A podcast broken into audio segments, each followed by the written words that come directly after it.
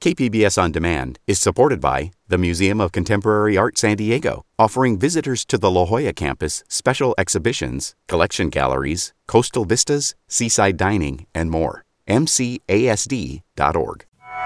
Measure C suffers a setback, so did City Council manipulate voters' will? Our concern was about the power taken by City Council to ignore election law I'm Jade Hindman with Maureen Cavanaugh. This is KPBS Midday Edition.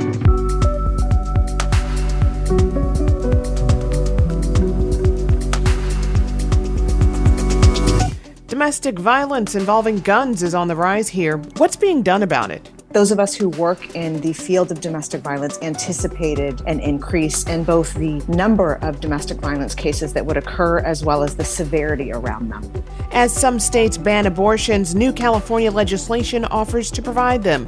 Plus, the future of restaurants in a pandemic. That's ahead on Midday Edition.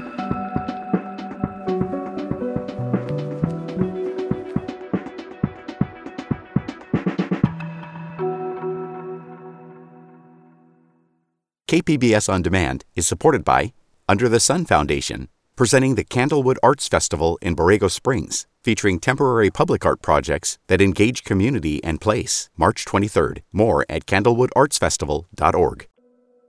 A San Diego Superior Court judge declared the San Diego City Council waited too long to declare Measure C's approval on Tuesday. The measure, which was on the March 2020 ballot, would raise the city's hotel room tax to fund an expansion of the San Diego Convention Center. Now the city is facing some legal setbacks on multiple issues. Joining me to talk about the measure is KPBS Metro reporter Andrew Bowen. Andrew, welcome. Hi, Jade. Thank you. So, Measure C has been a years long effort. Can you tell us about the measure and the changes it would bring to San Diego?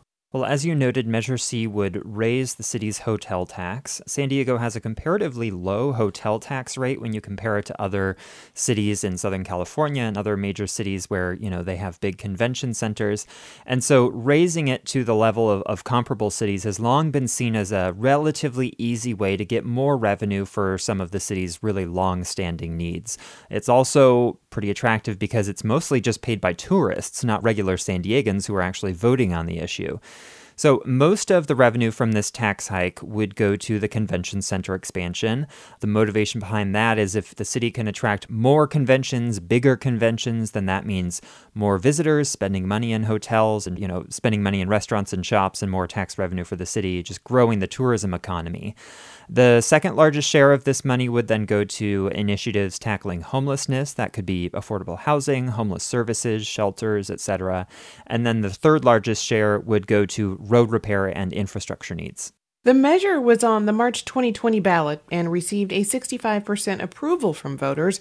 Was that enough to pass the measure? Yeah, well, that's the big question, and it just depends on who you ask. So, California's had this long standing rule that taxes dedicated to a specific issue or, uh, you know, a funding priority require a two thirds majority from voters. But then in 2017, the California Supreme Court ruled that citizens' initiatives, you know, those ballot measures placed on the ballot by a signature gathering drive, don't have to follow the same rules as ballot measures that are proposed by governments. It was a fairly narrow ruling but one that opened up this possibility that maybe tax increases that are proposed by citizens' initiatives don't need the two thirds majority, and instead they could pass with just uh, 50% plus one.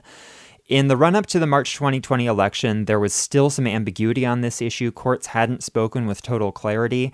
But since then, uh, tax measures elsewhere in California have gone through, uh, you know, up through the appellate courts and have actually been validated with a simple majority vote, less than two thirds. So the timing of Measure C was really unfortunate for the proponents because it came at this time of, of legal uncertainty. And since then, there have been more clarity, but now we find ourselves in in uh, this you know gray area where we don't really know what the rules were at the time of the election. Right, and the measure has really brought on some legal battles over multiple issues. What are some of those issues the city is facing with this? Well, one fundamental question is that question of the threshold. The ballot materials, you know, the sample ballot and the summary that voters got stated that Measure C needed a two thirds majority. So there's a question of whether the city's relatively conservative interpretation of the law at that time mattered the most, or as the city is arguing, you know, what you say in a sample ballot and the measure summary is superseded by these other court decisions that said, no, in fact, a two thirds majority isn't necessary. It could just pass with a simple majority. There's another question that's central to this case uh, from this week, uh, and that is whether the city council waited too long to certify the election results.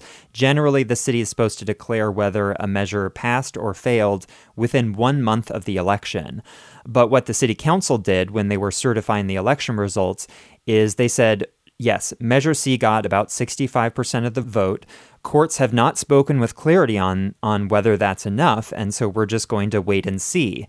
And then it wasn't until about a year later after some favorable court decisions that the city council ultimately declared yes measure C had passed and they were going to ask a judge to validate that decision. I spoke with andrea guerrero of alliance san diego the nonprofit that uh, sued the city and is trying to you know overturn that decision by the council. Um, she basically said that the city's trying to change the rules mid game. Our concern was about the power taken by city council to ignore election law and manipulate the election to get the results that they wanted. And Jade, the judge essentially agreed and said that the council had no authority to wait for a year before deciding whether Measure C was actually approved or rejected. Well, how has San Diego Mayor Todd Gloria responded to seeking Measure C's validation in court? Gloria called this week's ruling an unfortunate delay. There's this question of waiting to certify the election results that has to be resolved before the city can then, after that, ask uh, for clarity on, on this question of the threshold that it needed. So the decision this week likely added at least another year to this court case. Uh, it's definitely, almost certainly, going to go up to the Court of Appeal. Uh, it could go up to the Supreme Court. Um, and Gloria's really a longtime supporter of the convention center expansion. He absolutely wants more money to deal with homelessness and infrastructure. And we're also hearing a political argument from him, not one that the city can really make in court, but to regular people. He's saying, How can this judge say that the city council overruled the will of the voters when in fact 65% of voters said yes to Measure C. They wanted it to pass. Um, but you know, again, that's that's a question that's hard to make in court because it's just a lot more complicated. And what are the next steps in the battle with this measure? Well, the City Council has to vote on whether to appeal this decision. Measure C proponents, the people behind the ballot measure, can also step in and file an appeal, and they have 30 days to do that from when this ruling is finalized. So we're just going to see more hearings, more motions, more you know lawyers arguing the case on both sides, uh, just more waiting to see whether all of those things in Measure C will actually happen. I've been speaking with KPBS Metro reporter Andrew Bowen. Andrew, thank you. Thank you, Jade.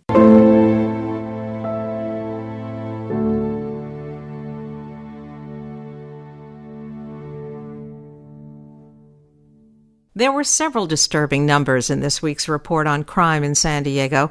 In addition to an overall 13% increase over last year, a few crime statistics jumped significantly, including vehicle thefts and hate crimes. Among those big jumps was an increase in domestic violence crimes involving firearms. The report presented to the San Diego City Council this week found crimes involving domestic violence and guns increased 70%. This despite state laws aimed at taking guns away from abusers. Joining me is Jessica Yaffa, a former president of the San Diego Domestic Violence Council and president of the organization No Silence, No Violence. Jessica, welcome. Thanks so much for having me. Is it surprising to you that guns seem to be involved more often in cases of domestic violence? Certainly disturbing, uh, although not that surprising, given what has happened in our community and, and really nationally over the last couple of years. Those of us who work in the field of domestic violence anticipated an increase in both the number of domestic violence cases that would occur as well as the severity around them. To that point, San Diego District Attorney Summer Stephan says domestic violence calls increased across the county during the pandemic. This week, Police Chief Nisleit blamed the overall increase in crime on COVID. Do we actually know, though, what role the pandemic has played in domestic violence? Well, certainly no one can say for sure. But what we do know, statistically speaking, is that when pressure in our homes and in our communities increase, there is a direct correlation between that and there being a rise in the number of incidents and the severity of incidents. Domestic violence is all about power and control. And so when someone feels powerless or begins to feel an increase in the loss of control, it makes sense that those incidents then become more frequent and more severe. And so when we think about the kinds of scenarios that are in existence because of the pandemic, we can't imagine that there wouldn't be a direct correlation. Does domestic violence typically escalate? In other words, could it start with minor physical or verbal abuse and then escalate to gun violence? I would say that most of the time, domestic violence increases over time. We would be silly to think that we fall in love with someone who initially presents as a monster or someone who's going to be incredibly physically aggressive and harmful. And so, not only does it often increase slowly and methodically over time, but we also know that a lot of those early red flags and warning signs can be missed because they are so subtle. And what are some of those red flag signs? Those red flags can include anything from being controlling over what a person wears, who they're spending their time with, isolating from friends and family in the name of wanting to spend all of their time together and wanting to be priority, ensuring that they know where a person is at all times, which can also be disguised as wanting to ensure that they're safe and that they are protected. And so, again, when we think about what some of these early signs can look like, we can mistake them for what actually feels feels like very loving behavior and can feel very good for the recipient. San Diego City Attorney Mara Elliott has been praised for strict enforcement of state laws to take guns away from people who have a domestic violence restraining order against them. Those laws now have been in effect for a couple of years. Do you think they've been effective? Absolutely. The city attorney's office is doing a beautiful job in really moving toward the pursuing of gun restraining orders, et cetera. And we know that we have some collective work to do when it comes to expanding to all cities in San Diego County, as well as recognizing that it's very hard to monitor because the expansiveness in which access to guns has existed historically is something that can be difficult for us to wrap both our head and arms around. Well, then you'd ask yourself, though, why this 70% increase in domestic violence gun crimes? What we do know is that those who are in a position of power and control, who are wanting to do harm, can be very creative in the ways in which they gain access to weapons. San Diego County continues to be very committed to mobilizing around the insurance that prohibited persons, like those who are barred from having weapons because of a domestic violence criminal case, that when we come together, we have the opportunity and the capacity to really make a collective difference. Now, recently in Sacramento, a man killed himself, four other people, including his three daughters, during a supervised visit. He reportedly used a ghost gun. What role do ghost guns, those homemade guns with no serial number, play in an abuser's access to guns? From what we know and what we can tell thus far, ghost guns aren't used all that often. However, we do believe that with more awareness and knowledge on, on behalf of those who are doing harm and considered to be perpetrators of abuse, it's certainly something that we continue to be concerned about and are creating efforts around implementing ways of breaking through some of those challenges. And what more do you think law enforcement and the courts can do to protect victims of domestic violence from specifically gun violence? Information is key.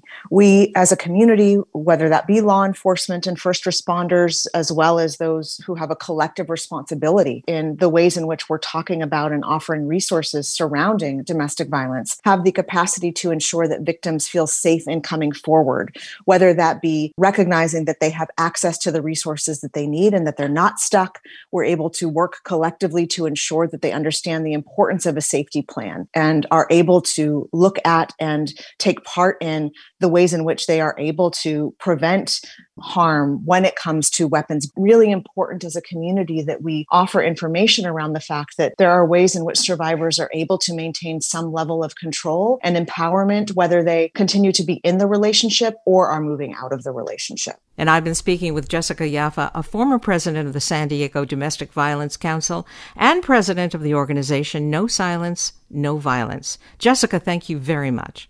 Thanks so much for shedding light on this important topic.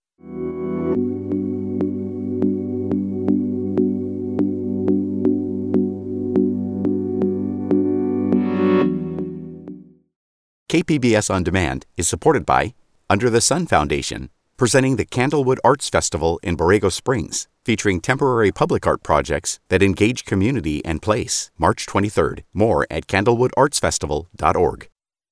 This is KPBS Midday Edition. I'm Maureen Cavanaugh with Jade Hindman.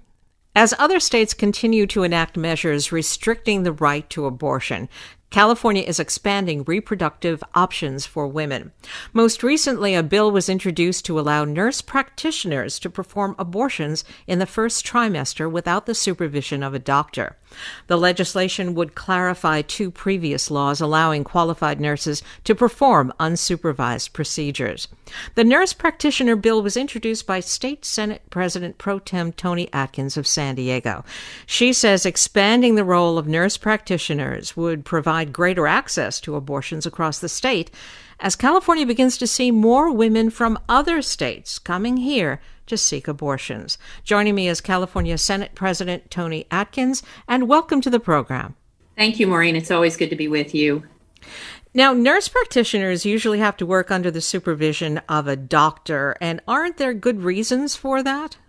Well, um, in 2013, uh, you might recall, I did AB 154, which allowed uh, nurse practitioners, certified midwives, and um, physician's assistants to do abortions under supervision of a doctor. So that was almost a decade ago. And since then, AB 890, uh, Assemblymember Wood uh, came forward with a bill that would uh, do postgraduate transition to practice for nurse practitioners. So it's this is sort of marrying those two bills to um, speed up the timeline by which practitioners would work without supervision. And what I would say is 13 other states uh, allow practitioners, nurse practitioners, to do abortions, nine of those states without supervision. So we are not, uh, California is certainly not the cutting edge when it talks about um, transition to practice for nurse practitioners in many areas, including primary care, which is part of this. Now, as you mentioned, this bill actually clarifies two previous bills, and I'm wondering why was it needed, and why do you believe it's needed now? Well, I think it is needed uh, because we are in California. One of the issues that came up through the Future of Abortion Council that did uh, an analysis of where we are as California. California is really ahead of the curve in terms of the right to privacy and the constitutional protection of the right to get an abortion.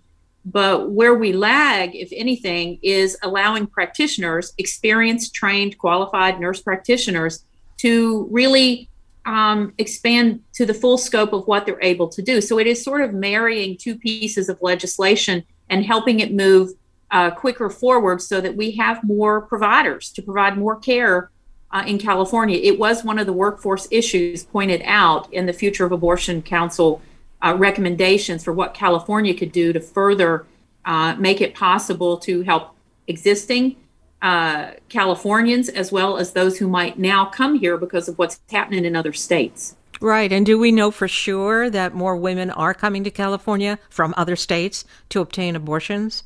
It is one of the key questions I asked a number of the providers, Planned Parenthood and others that actually provide uh, abortion services, and we are already seeing an increase. So it's it's not uncommon from my days when I was a clinic director in San Diego and Los Angeles uh, back in the mid to late 80s, um, when abortion rights were curbed in other states and Mexico, I might add.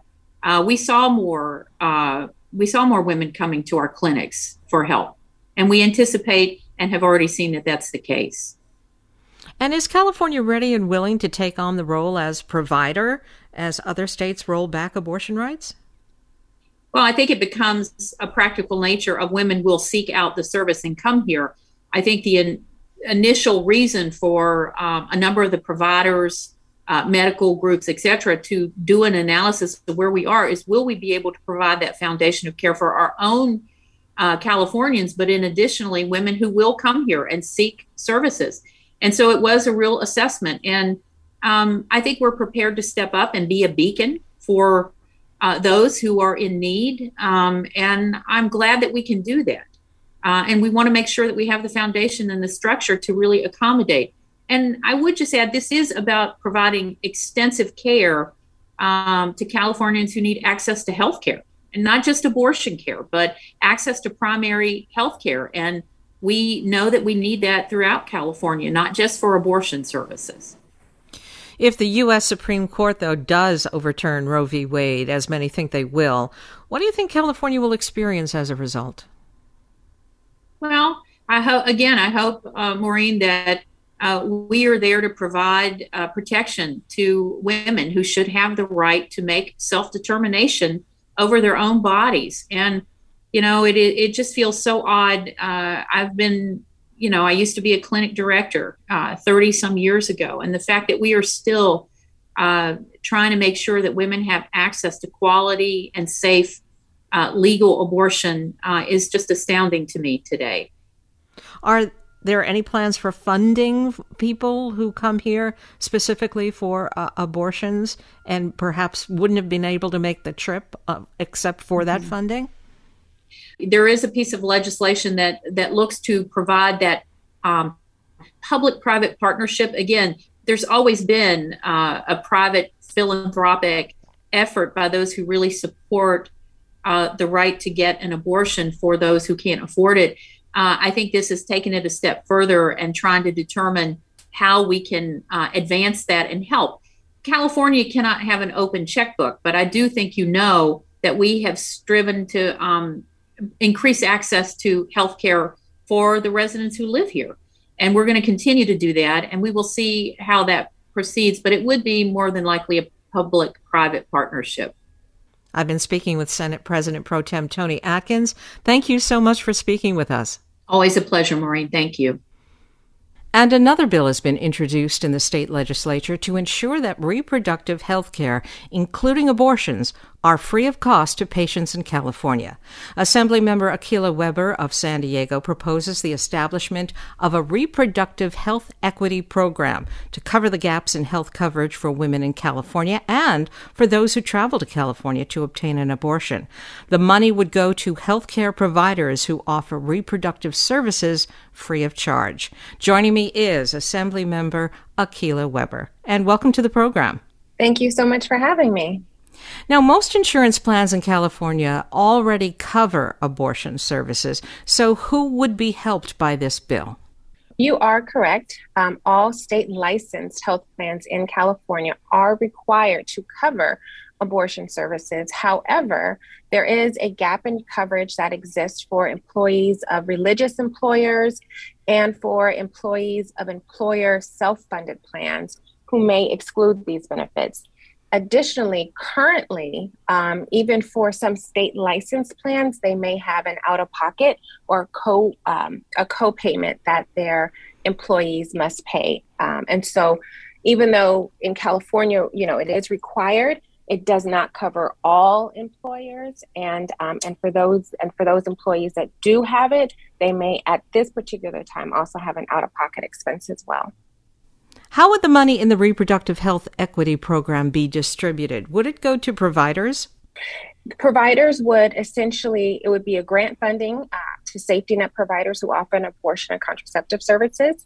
And so they would be able to apply for these funds um, based on the number of patients that they serve or they anticipate serving.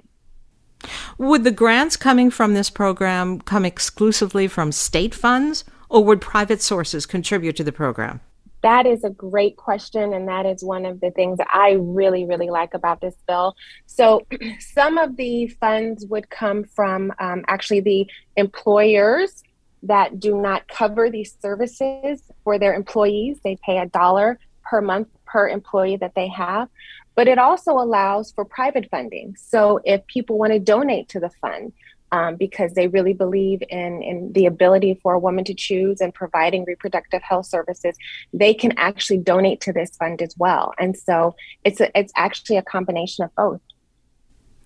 Have you introduced this Abortion and Reproductive Equity Act largely because of what's happening to abortion rights in other states around the country? You know, this um, bill came from one of actually two of the recommendations from the um, the California Future of Abortions Council, the FAB Council. Um, but as an OBGYN, someone who's been been practicing in this realm of re- women's reproductive health care um, for a long time, um, you know, I am very well aware of the need to increase access. And increasing access makes means that we have, you know, the ability for providers to um, go to places where they may or may not be dealing with people who are able to pay for themselves. So, although this is a recommendation that came out of the FAB Council, I know from personal experience that this is something that, that California has needed for a while. Now, are you concerned, though, that low income and women of color will be affected the most by other states' restrictive laws against abortion? I am extremely concerned about that. Um, before, so I am a native San Diegan. Before I um, moved back to San Diego, I was actually practicing in Dallas, Texas. And um, the number of minority um, women seeking care from me because of the restrictions that were being applied back then, as far as different clinics closing in their areas, um, and so they were having to go outside of their area to seek care.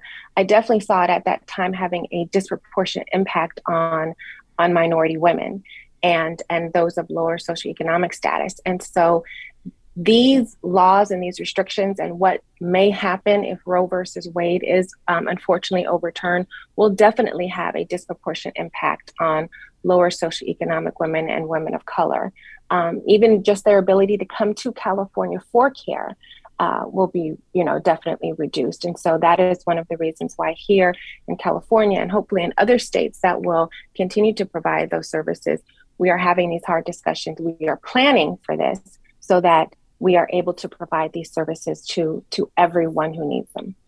If Roe v. Wade is overturned, I know that California is expecting an influx of women coming here to obtain abortions. Will that potentially overwhelm our reproductive health services? That is an excellent question, and you are correct. The Guttmacher Institute has estimated that if Roe versus Wade is overturned, that the clinics in California would have an increase in the number of patients that we see from about 46,000 a year to 1.4 million. And that is a 3,000% increase in the number of patients that our clinics would have. And so, and that's one of the reasons why we are looking for ways to expand access to care, looking for ways to expand uh, the number of providers that are here in California that can provide these services. Um, there are some bills that have been introduced. There is one kind of on the back of my head, uh, and, and, that my staff is working on if we need to, to see if we can also um, quickly give um, kind of like emergency license to physicians that provide um, abortion services throughout the country to get a kind of temporary license here in California to just specifically do that to increase the amount of providers that we would have here in California. I've been speaking with Assembly Member Akilah Weber. Thank you so much. Thank you.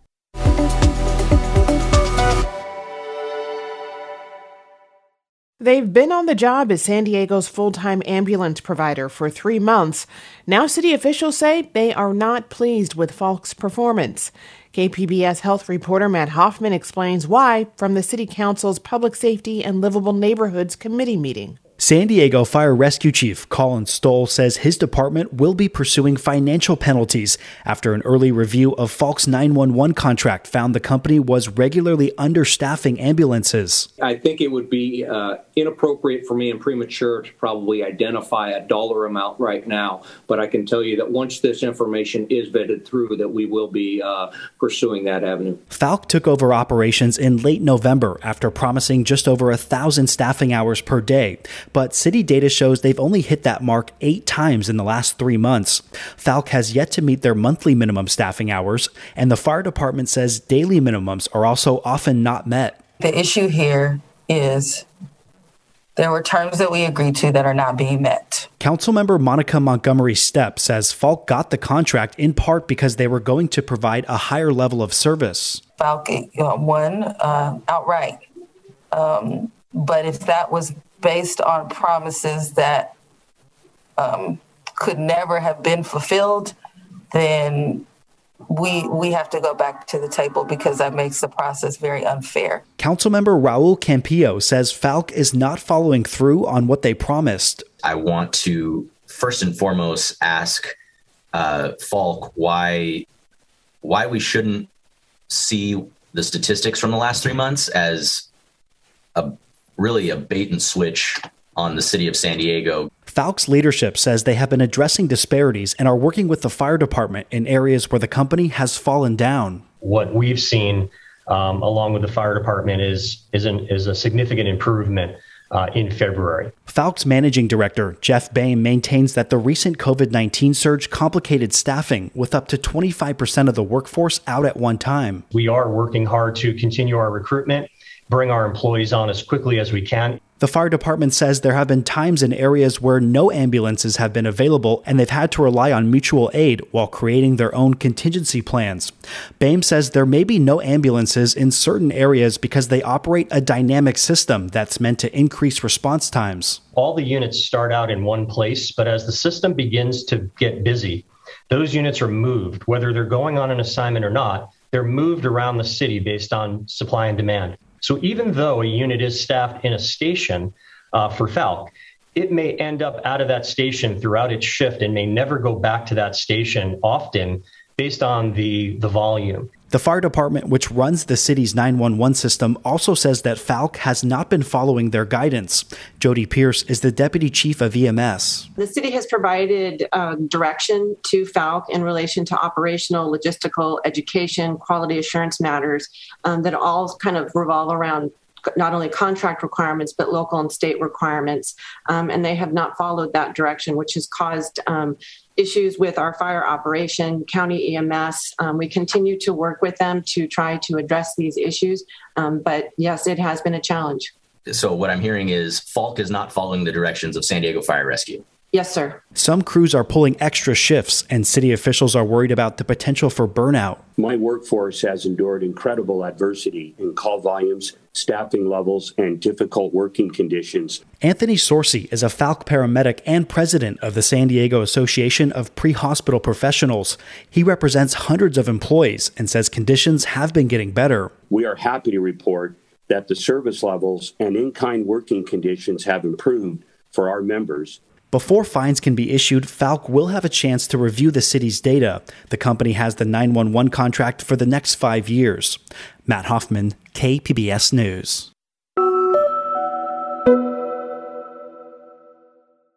KPBS On Demand is supported by Under the Sun Foundation, presenting the Candlewood Arts Festival in Borrego Springs, featuring temporary public art projects that engage community and place. March 23rd. More at candlewoodartsfestival.org. This is KPBS Midday Edition. I'm Maureen Cavanaugh with Jade Hindman. At least 90,000 restaurants and bars across the country have closed since the beginning of the pandemic. That's according to the Independent Restaurant Coalition. And while the recent drop in COVID 19 infections are encouraging, new variants and future waves are not out of the question. The California Report's Keith Mizuguchi says all that uncertainty has restaurant owners on edge. The Newsom administration says it's still focused on getting people vaccinated and boosted and making sure hospitals are prepared in case there's another surge. But gone are the days of a full lockdown of businesses. That's welcome news for Evan Rich, chef and owner of Rich Table in San Francisco. In the restaurant industry, we're all accustomed to we do this for the love and business is secondary and we don't think about money and all that stuff. But in reality, we run a business and need to make sure, you know, people's livelihoods are dependent on us paying them and staying open. Rich says that if there's anything the pandemic has taught him over the last two years, it's that the restaurant industry has to be flexible. So while he's pleased that California is moving into this new phase, he's already making plans for how to respond if things get worse. Having the ability to kind of make choices on the fly to adjust your business is kind of what we've learned. That Rich Table was one of many restaurants in California that decided to close at the height of the Omicron surge. And it meant thousands of dollars in lost revenue during one of the busiest times of the year. Add that to the massive amounts of debt bars and restaurants have accumulated during the pandemic, and many say they are now at risk of closure. A recent survey of independently owned bars and restaurants that applied for federal funding but were denied, about two in three, found 80% would be forced to close permanently if they don't get financial relief soon. Silicon Valley Congressman Ro Khanna says that's simply unacceptable. Everyone knows one of their favorite restaurants, which is closed. We can't have that in this country. We need to provide uh, restaurants with help. In late January, Khanna introduced his own legislation that would offer small businesses, like mom and pop restaurants, tax credits to offset a portion of state and local taxes.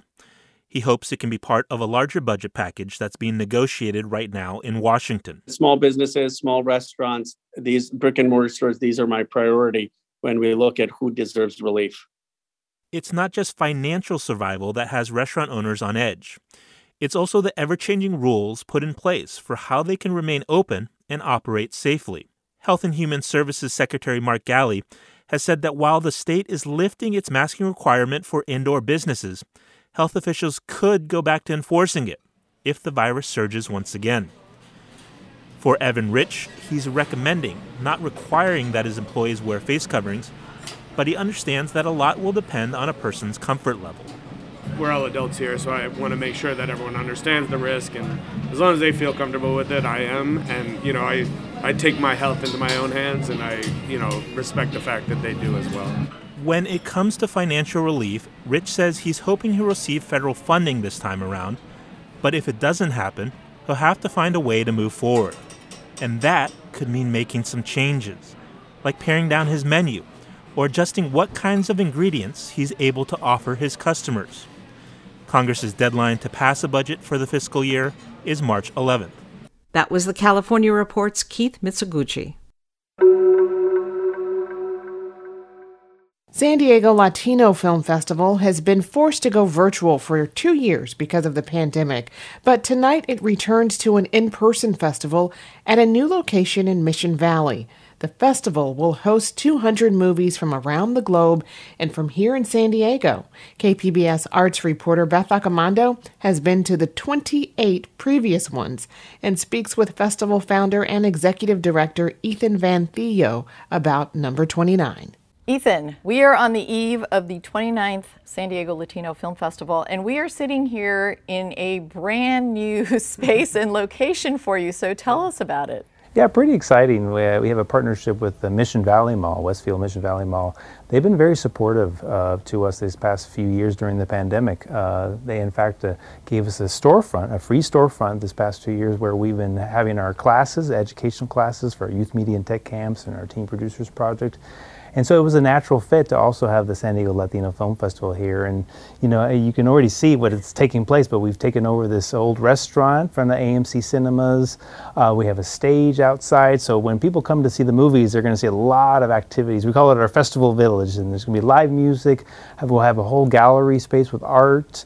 Uh, we're going to be doing our food festival again here, so a lot going to be taking place during the 11 days of the festival. So the festival hasn't started yet, but sitting here in the old Ruby's Diner, I can see a lot of fun artwork and spaces for people to hang out. So this is nice coming out of the pandemic to have kind of a community space. Yeah, you know, and, and I think that's what we've missed really, you know, the past two years. Yes, we've did some wonderful virtual screenings and Q and A's, and it was fantastic. We did some uh, activations at the, the drive-in theater, and that was really fun. But there's nothing like getting people together. And I think I think if you remember the festival in the past too, we've always been a festival that it, it celebrates the Latino culture in many different ways. So we have the wonderful movies, of course, but then you also have Sonido Latino concerts. We have over 30 acts that are going to be performing these 11 days. We have a whole gallery of artists and vendors that will be participating, local artists and vendors with Arte Latino.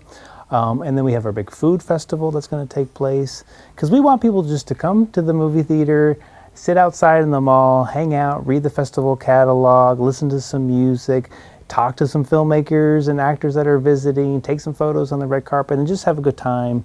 Especially, you know, in this time that kind of we hope it's post-pandemic, right?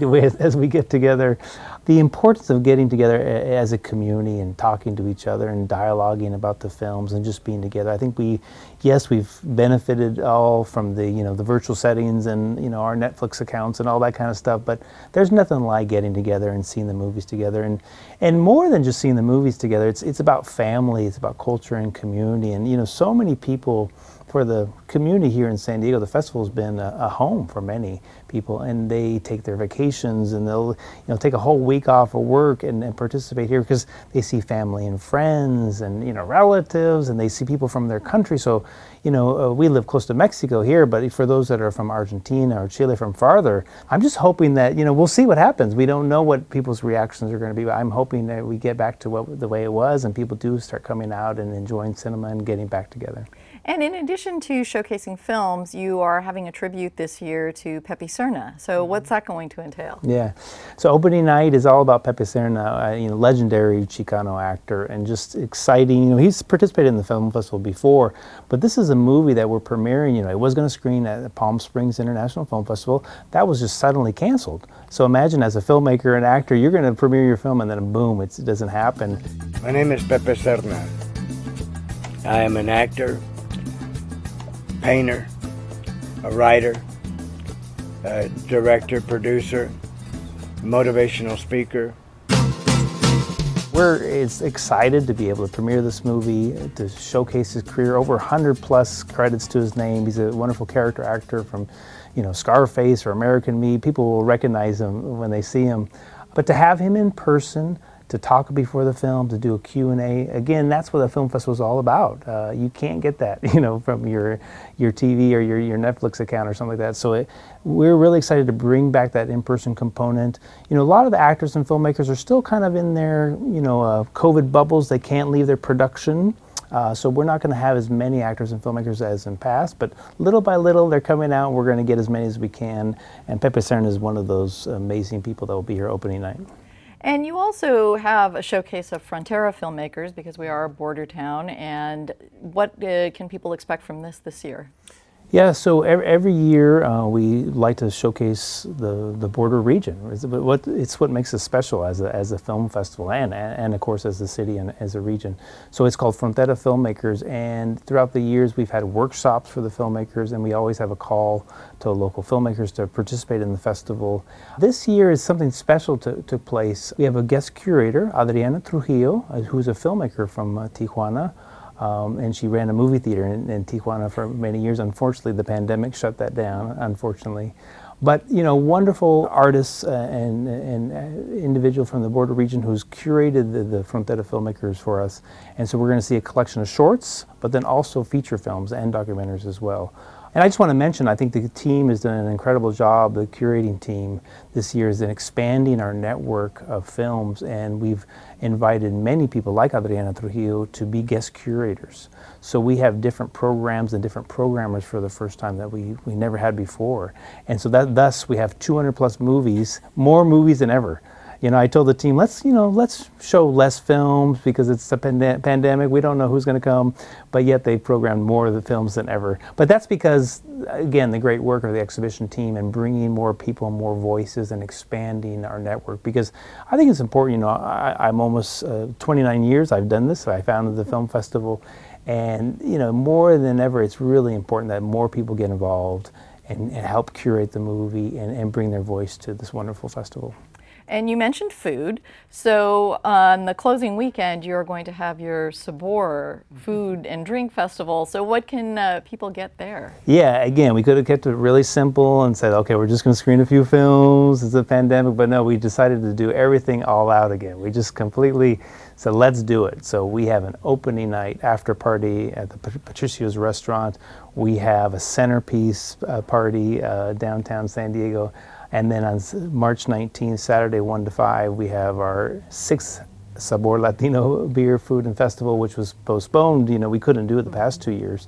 Uh, and that is a celebration of uh, chefs, of distilleries, breweries, wineries, all things Latino food uh, and beverages, and just we're going to have a live music as well. And more importantly, it's well, it's about celebrating Latino culture and community. But then also, uh, every every time you buy a ticket to like Sabor Latino or any of the movie tickets, you're supporting our educational programs, like our Teen Producers project that we do throughout the year. And what do you have planned for closing night? March 19th, Saturday, at the Bread and Salt in uh, Logan Heights we are taking over that space and it's going to be our award ceremony. But then we have this wonderful 10 piece band coming from LA. Uh, Jungle Fire, they're called. It's expect two hours of all, all dancing music. It's going to be great. So encourage people to come out and have a good time. And you know, what a way to celebrate getting back in person. All right. Well, thank you very much for thank talking you. about the 29th annual 29th. San Diego Latino Film Festival. Thank you. That was Beth Accomando speaking with Ethan Van Thillo. The 29th annual San Diego Latino Film Festival kicks off tonight at the AMC Mission Valley Theaters and runs through March 20th.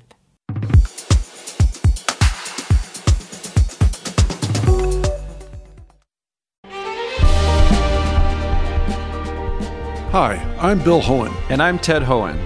Over the past 50 years, our family has brought many world class dealerships to Carlsbad, including Mercedes Benz, Porsche, Audi, Honda, Acura, Jaguar, and Land Rover. That's right. This year we're celebrating 50 years in Carlsbad. So, on behalf of the entire Hoehn family, we want to thank San Diego. Throughout the years, we've taken tremendous pride in meeting and even exceeding our customers' automotive needs. We value the relationships with our clients and look forward to serving you for years to come. We invite you to visit one of the Hoehn Carlsbad dealerships or hoehnmotors.com.